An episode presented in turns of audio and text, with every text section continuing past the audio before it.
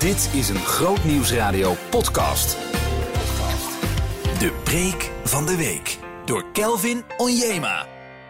Ehm, ik ga vandaag eh, een hele belangrijke onderwerp eh, spreken. En dan ga ik beginnen vanuit het boek van Romeinen 5, vers 1 tot 5. Daar ga ik beginnen. Halleluja. Het begint bij, omdat wij ons aan God hebben toevertrouwd, zijn wij rechtvaardig geworden. En leven wij nu in vrede met God, dankzij ons Heer Jezus Christus. Hij heeft ons dit bevoorrecht leven binnengeleid, waar wij voor verwachting uitkijken naar alle geweldige dingen die Hij voor ons heeft klaar liggen. Maar dat is niet het enige waarvoor wij zo blij zijn.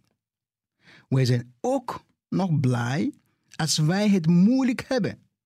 Want wij weten dat wij daardoor leren vol te houden. Als wij volhouden, doorstaan wij de proef. En als wij die proef doorstaan, wordt onze hoop sterker. Die hoop is geen vals hoop is geen vals hoop, omdat Hij ons hart gevuld heeft met Zijn Heilige Geest, door zo, die Hij ons heeft gegeven. Amen. Ik vind dit een krachtig woord. De Bijbel vertelt ons hier, als je kijkt naar dat vers 5, vind ik heel belangrijk. Er zegt dat de hoop beschaam niet. Omdat de liefde van God in ons harten uitgestort is door de Heilige Geest die ons is gegeven. Heel krachtig. Die liefde van God is in ons hart gegeven. De liefde voor God is in ons hart gegeven. Dat is zo prachtig. Kijk, de Bijbel vertelt ons dat wij die zout van aarde is. Dat wij die licht van de wereld is. Wakker vraagt mij af, weet wie, weet wie christenen wel wat dat betekent? Als ik u vraag, wat houdt dat in dat jij of ik, dat wij zijn de zout van de aarde of de licht van de wereld? Wat houdt dat in eigenlijk? Nou, ik heb in dit vers gezien dat de lichten van de wereld, de zouten van de aarde, hoe werkt dat? Jij als een christen, ik als een christen, hoe kan ik dat aan de wereld verlichten? Het is hier zo duidelijk gegeven dat God heeft een doel die moment dat wij geloven zijn, zegt God, ik stot mijn liefde door mijn geest in uw hart. Wauw. Ik stot het in uw hart. Maar wat is die doel dan? Waarom stot hij zo krachtig, onvoorwaardelijk liefde in mijn hart als een christen. Waarom doet hij dat? Als je verder gaat doorkijken of door, doorlezen, dan zie je wel dat het zo belangrijk is om de wereld te verlichten, om de zout voor de aarde te zijn, hebben wij deze liefde nodig, de onvoorwaardelijke liefde van God, die in ons hart is gestort. Met ons liefde als mens redden we het gewoon niet. We redden het niet.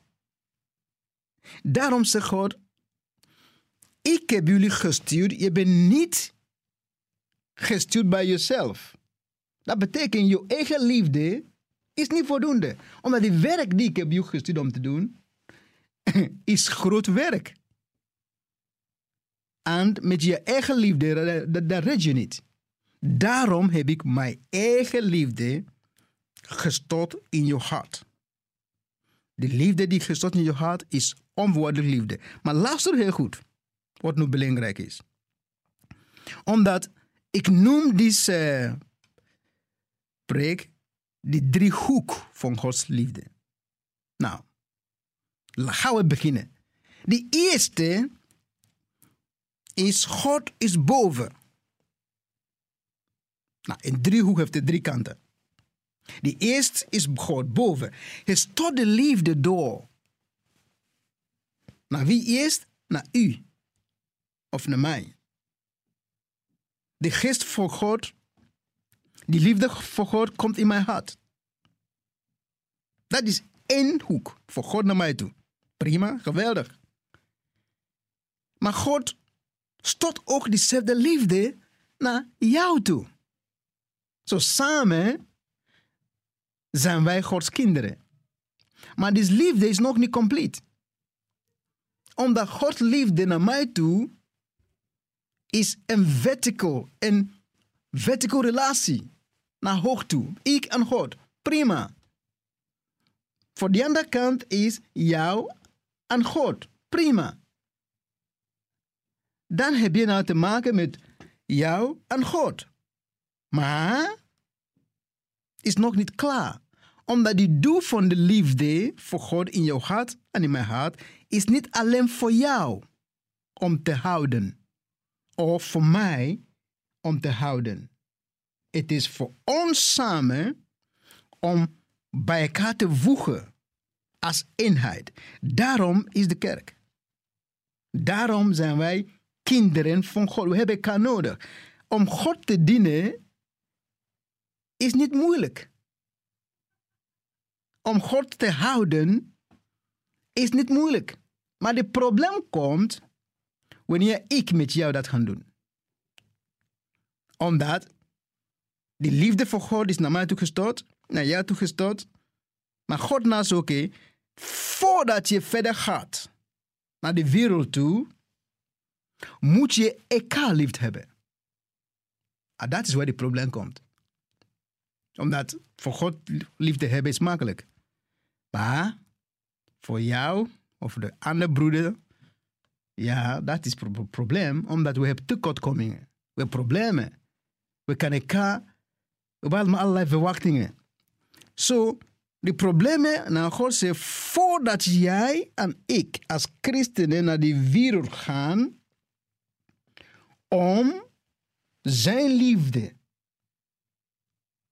te delen, aan te tonen, moeten we eerst zorgen dat wij samen goed hebben. Dat wij samen elkaar lief hebben. En dat is niet zo makkelijk. Als je kijkt naar die kerk vandaag, allerlei problemen in die kerk, heleboel kerk, vechten, allerlei dingen doen. Wat is de oorzaak? Het is te maken met menselijk verlangen, menselijk manier van doen, menselijke verwachtingen. Maar God zegt, voordat je een voorbeeld voor mij kunt zijn. Buiten de wereld, die mensen die nog niet geloven. Ik stuur jullie naar de wereld toe, maar die mensen moeten wel zien dat jullie met elkaar in zijn. Ze moeten wel zien in eenheid dat je elkaar lief hebben. Als je niet voor elkaar lief hebben, hoe kan je nou mijn vertegenwoordiger zijn? Hoe kan je die vertellen dat ik liefdevol ben? Dat wordt lastig. Zo, so die eerste fase is God liefde voor jou en voor mij. Individu. Die tweede is jouw liefde aan mij. Dat betekent dat we elkaar houden. Dat is wat ik die vertical, die, die, die vertical relatie. Je hebt God aan mij. Ik heb jou aan mij. En als we met elkaar nou echt liefde voor elkaar hebben, dan hebben we een boodschap naar de wereld toe. Als we dat echt niet hebben, dan moeten we zorgen dat we dat eerst goed voor elkaar hebben. Omdat als we dat niet kunnen hebben, kan echt een schade zijn naar die, naar die kerk toe. We kunnen naar buiten gaan en zeggen, oké, broeder, ik hou, ik hou voor jou. Maar het is te zien dat wij voor binnen niet voor elkaar hebben. als we voor elkaar lief hebben, dan wordt het makkelijk om naar buiten te gaan. En hij zegt ook wat, dat, wat, ik belangrijk vind. Hij dat hoop die we hebben, die hoop, is niet een hoop die hopeloos is.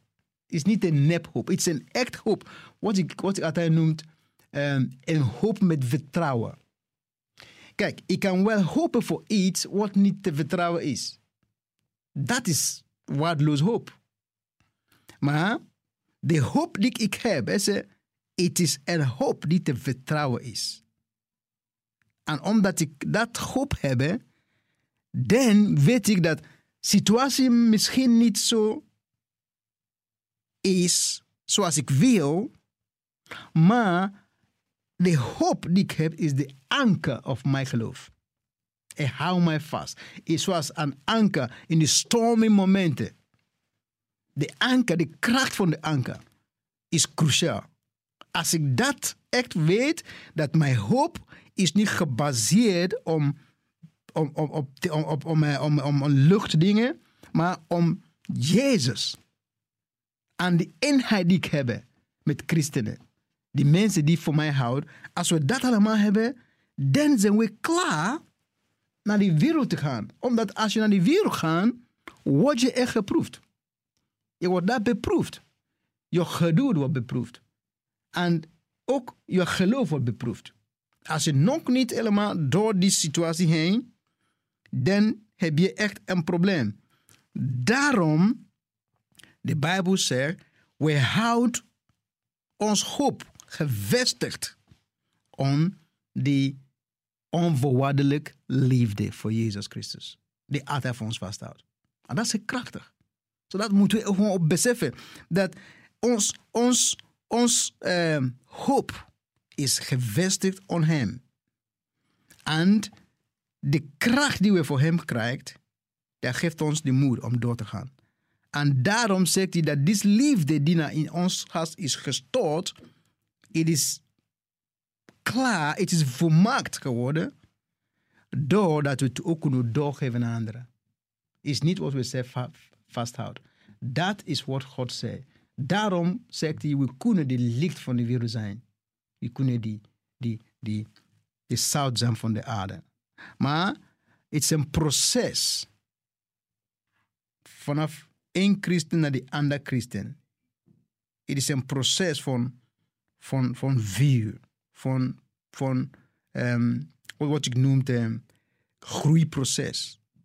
Zo, so, die broeder die je hebben in de kerk, of christenbroeder, is niet voor niks naast jou geplaatst. Het is voor groeiproces. Zo, so, misschien word je vandaag geïrriteerd voor zijn karakter. Dat, is ook een, dat zit in die hele pakket. Dat je ook daardoor beter wordt. Omdat in die wereld, daar word je echt getest. En ik denk dat we dat moeten beseffen en begrijpen dat God heeft dit gegeven voor ons. De liefde die voor ons gegeven, in ons hart gegeven, is de liefde voor God. Hij zei, begin eerst thuis. Begin thuis. Als huis thuis goed is, kun je een goed eenheid vormen. En vanaf die eenheid kan je naar buiten. En wanneer je naar buiten komt, kan mensen zien door die eenheid met jullie samen dat jullie God kinderen zijn. En dan is het makkelijker om mensen te laten zien dat Jezus is in ons.